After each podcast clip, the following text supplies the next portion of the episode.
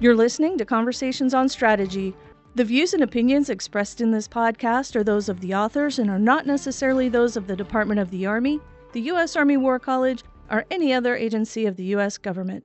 I'm here with Frank Kuzminski today, U.S. Army officer and strategist, and author of NATO Space Critical Infrastructure From Countering Terrorism on Tomorrow's Battlefield Critical Infrastructure, Security, and Resiliency. Thanks for making time for this today, Frank. Thank you for having me. Space is a relatively new operational domain since 2019, you note in your chapter. Through the lens of NATO's core missions of deterrence and defense, what do our listeners need to know about space?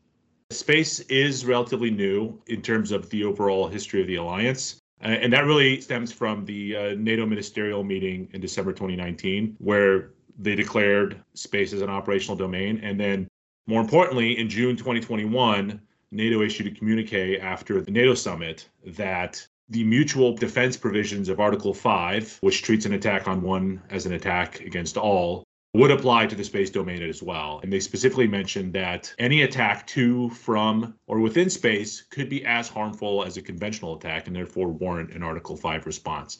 And that's important because space really touches nearly every aspect of daily life in modern society, from commercial activities, economic activity, information, communications, and especially national security and defense. And so today, more than ever, NATO as an alliance depends more than ever on space critical infrastructure for its core missions of deterrence and defense. Let's talk a little bit more about space critical infrastructure. Can you give us an overview?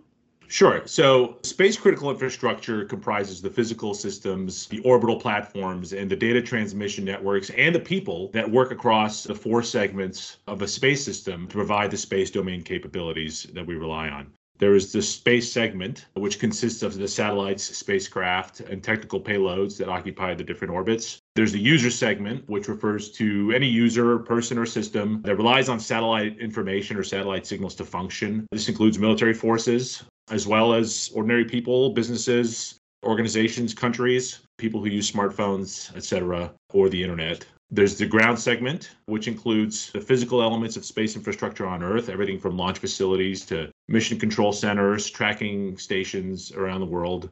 And then finally, there's the link segment. And this is the data transmission networks that connect the other segments together and through which we derive the systems. And so the space domain operations and space based capabilities require all four segments of space critical infrastructure to provide the core functions and capabilities that the alliance and that the world relies on. You talk about in your article these five core capabilities. Let's walk through them. Let's start with secure communication. Satellite communications, or SATCOM for short, is vital for the effective command and control of military forces today across large areas, regardless of terrain. It really helps overcome the line of sight problem, but also facilitates the use of remote weapon systems such as drones. It's also important to note that uh, secure communications is where the space and cyber domains intersect because the data transmissions on the link segment that we talked about that provide the space capabilities by transmitting data utilize the communications protocols that have been derived from the cyber domain and the internet. And so the vulnerabilities that exist in the cyber domain are also inherent to the space domain for that reason. Positioning, navigation, timing, and velocity. What do we need yes. to know? So, simply speaking, this is GPS. We know it as plugging an address into our phone and letting it direct us to our destination. But for military forces who rely on PNT for short for targeting and precision strike, advanced conventional munitions rely on GPS to precisely strike a target. Military forces also rely on time reference from GPS satellites for encryption purposes. It's also important to note that GPS, Global Positioning System, is an American military system that the Department of Defense provides for everyone's use. There are other systems out there that other countries operate. For example, the European Union has a global navigation satellite system called Galileo. The Russians use a system called GLONASS, and the Chinese recently have deployed a system called Beidou. And they all generally provide similar functions, but it's important to note who kind of manages these constellations. Next up is integrated tactical warning and threat assessment. Space systems are important for detecting missile launches and therefore providing the earliest possible warning of a missile attack. We're talking about strategic nuclear attack, intercontinental ballistic missiles, the kind of broad early warning networks that were common during the Cold War, but are still very important to deterrence and defense today. These space systems are really integral part of that and help provide ballistic trajectories and provides decision space for senior leaders. How does environmental monitoring fit into the picture? This is commonly known as, you know, weather forecasting. But space systems enabled meteorological operations and the kind of weather forecasting that's important because weather, of course, can affect military operations on land, sea, and in the air. Accurate environmental forecasting also can help reveal longer term climate trends that might affect agriculture or food supplies in different parts of the world, which may have security implications for NATO and the alliance. Intelligence, surveillance, and reconnaissance. ISR for short. Space based ISR, we think about satellite imagery. So, again, there are commercially available options such as Google Earth, but this goes back to the earliest days of the space age when the United States and the Soviet Union deployed a variety of satellite intelligence platforms and photo reconnaissance platforms to not only provide detailed mission planning and help forces understand the effects of terrain on land based operations, but also to provide indications and warnings of potentially threatening behavior. I mean, one of the reasons the alliance and the United States were able to anticipate Russian aggression in Ukraine last year was because they were able to monitor force movements through the use of space based ISR. What are some examples of threats and vulnerabilities that need to be addressed?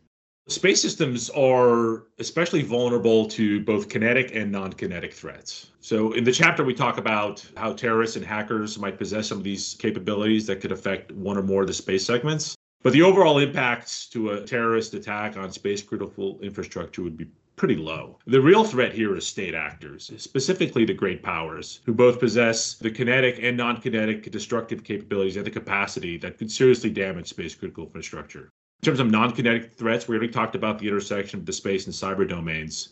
And so many of the vulnerabilities cyber vulnerabilities that an adversary could exploit through hacking or other malicious software or malware could also be deployed against a space system and disrupt a particular satellite capability. In terms of the kinetic capabilities, the most obvious ones are direct ascent anti satellite weapons or ASATs. And this is effectively a missile that's launched from the Earth that would be targeting a satellite in orbit destroy that satellite and then render a large debris field that could pose risks to other space systems. As of today, there are only four countries that have demonstrated an actual ASAT capability. That's the United States, China, India, and Russia.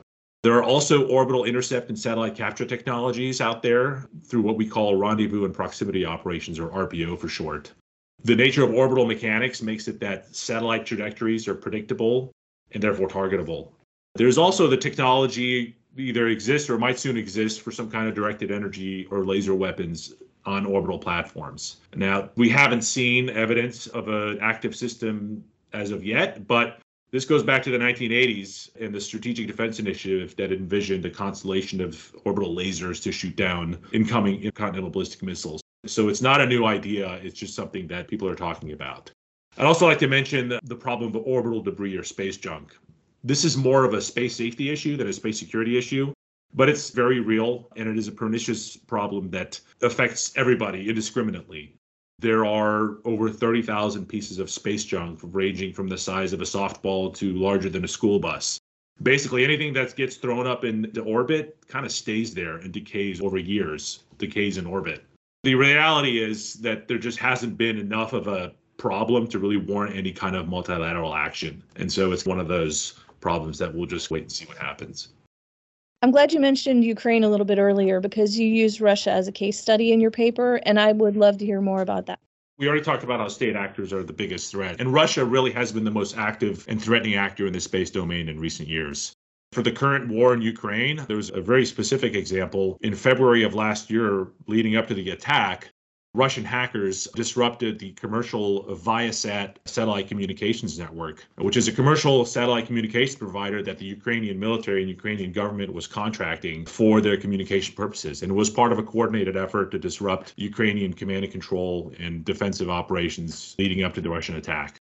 There are two other examples that are worth mentioning. In November of 2021, uh, Russia conducted an ASAT test that we talked about, and it targeted one of its derelict satellites in orbit, but this event created a substantial debris field that threatened the International Space Station to the point where NASA actually had to wake up the astronauts and tell them to get into their emergency escape capsules in the event that there was some sort of catastrophic collision. Thankfully, nothing happened, but this reveals the kind of potentially nefarious effects of an ASAT, even if it's not targeted against an opponent system. And then lastly, I just wanted to mention that in 2018, the French government accused Russia of spying on one of their military communications satellites in geosynchronous orbit, which is the farthest out orbit. The French Space Agency had observed what they called a Russian inspector satellite that had maneuvered and changed its orbits to within a few hundred meters to eavesdrop some communications. And geosynchronous orbit is a stationary orbit, so the fact that these satellites had maneuvered into place was really indicative of some sort of potentially hostile behavior. And this is an example of these rendezvous and proximity operations that we spoke about earlier. Lots of scenarios here, lots of threats, potential vulnerabilities. We talked about how states such as Russia and China remain the greatest threat to space critical infrastructure increasing resilience across all the space segments is probably the best way to enhance deterrence by denial. And what I mean by that is ensuring that the specific capabilities that we discussed have enough redundancy in systems, whether in orbit or on the ground, through different pathways and through different partners, not just American systems, but partnering with our allies and also through commercial operators, is the best way to ensure that these critical functions will remain online in the event of an attack. There's also an opportunity for some degree of international partnership or multilateral initiative to help prevent the, the rampant weaponization of space or, or some sort of new arms race. This was a problem in the 80s because the reality is the only space treaty that's been ratified in the international community is the Outer Space Treaty, which was signed in 1967. And although that prohibits the deployment of nuclear weapons in space and on the moon, it hasn't really been updated to reflect some of the more current threats that we talked about. There have been a few ongoing efforts to limit weapons proliferation in space under the auspices of the United Nations, but they've been problematic and generally weak. True progress will really require commitment leadership by the great powers, not only the US and its European partners, but also Russia and China. And the current situation right now doesn't look like there's any prospect for that. Give us your final thoughts before we go. I think it's important to remember that space critical infrastructure, like all critical infrastructure, is something that we all tend to take for granted. We don't really think about it. It's just kind of there and we just use it. But we already talked about how vulnerable it is. And it's important to remember that it wouldn't take a whole lot for an adversary or some sort of malicious actor to disrupt the capabilities that we rely on on a daily basis. This isn't specifically for military forces, but also just for everyday people in large segments of modern society. I think it's worth thinking about how someone might react if their smartphone stops working, or the credit card stops working, or the internet stops working, or the plane stops flying, not only for individuals, but also for states. But I don't want to be super pessimistic. I do think that the future is exciting and offers a lot of potential for the benefit of mankind because the threshold for access to space and space based capabilities is being lowered every day, especially through the growth of commercial operators and service providers. And I really think that the more access to these capabilities that exists and the more people that have access to these capabilities just helps level the playing field, not only in the security dimension, but also in the economic and societal and commercial spheres. And I think that translates to better economic opportunities, especially for the developing world, and generally a higher quality of life for most people. And I think that's a good thing. I think there's definitely a lot of things to be optimistic about when it comes to space. This is a very full chapter about critical infrastructure security and resiliency. Listeners, if you're interested, you can download it at press.armywarcollege.edu slash monographs slash 957. Thanks for sharing your insights with us today, Frank. Thank you for having me. If you enjoyed this episode and would like to hear more, you can find us on any major podcast platform.